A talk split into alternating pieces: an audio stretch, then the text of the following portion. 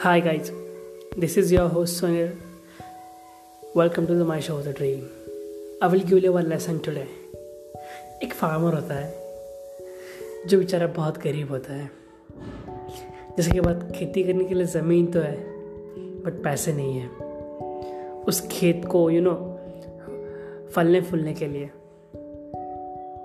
एक दिन अचानक उसके फ्रेंड ने उसको एक बैम्बू के जो बीज होते हैं ना वो दे दिए फ्रेंड ने कहा कि ये इसके खेतों में लगा और इससे तेरे सारे परेशानियाँ दूर हो जाएगी। उस फार्मर के पास ना बहुत बड़ी ज़मीन थी, बहुत बड़ी फर्टाइल ज़मीन थी बट बेचारा बहुत गरीब था। उस उस फार्मर ने वो सारे बीज अपने खेत में लगा दिया और ऐसी जगह पे लगा दिए जहाँ जो बाकी जो उसके साथ जो खेत है, जो बाकी जो सारे यू नो फ़सल है जिससे उसका घर चलता है। उनके साथ बो दिए ताकि रोज़ सुबह अगर पानी देना हो ना तो उस फार्मर को अलग से टेंशन ना हो कि मुझे इस खेत को आज पानी देना है। उसे उस खेतों के साथ ही वो, उस खेतों के साथ ही पानी मिल जाता था, उस बाम्बू वाले जो खेत को ना, उस जो बाकी जो खेत थे आजू बाजू के, उन खेतों के साथ ही उसी बाम्बू वाले खेत को भी अपने आप ही पानी मिल जाता था।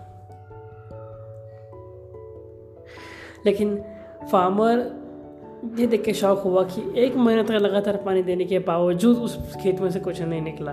ओके। लेकिन फार्म फार्मर ने धी, धीरज नहीं छोड़ी। फार्मर ने अगेन अगले एक महीने तक और पानी डाला। ऐसे करते करते छः महीने चले गए लेकिन फिर भी कुछ भी नहीं निकला। उस उस खेत में से कुछ भी नहीं निकला। ना एक छोटा सा प्लांट भी नहीं निकला।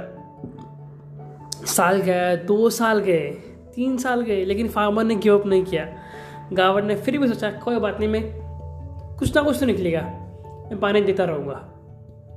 तीन साल गए, चार साल गए, पाँच साल गए। अब जानते से गए दोस्तों, पाँच साल और तीन महीने के बाद एक दिन अचानक उस खेत में से बैम्बूस के ट्री निकलने लगे।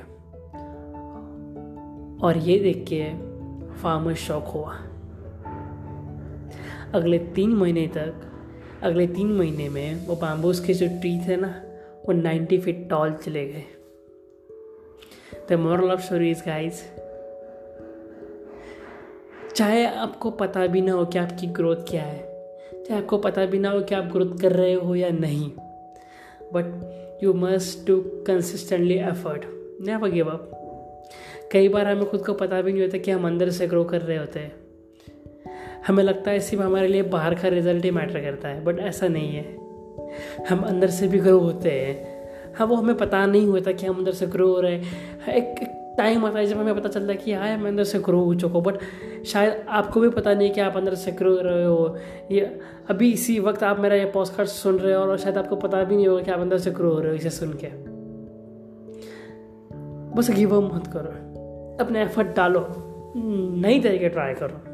और पेशेंस रखो डोंट लूज होप रिज़ल्ट मिलेगा। That is the lesson I hope you enjoy sign off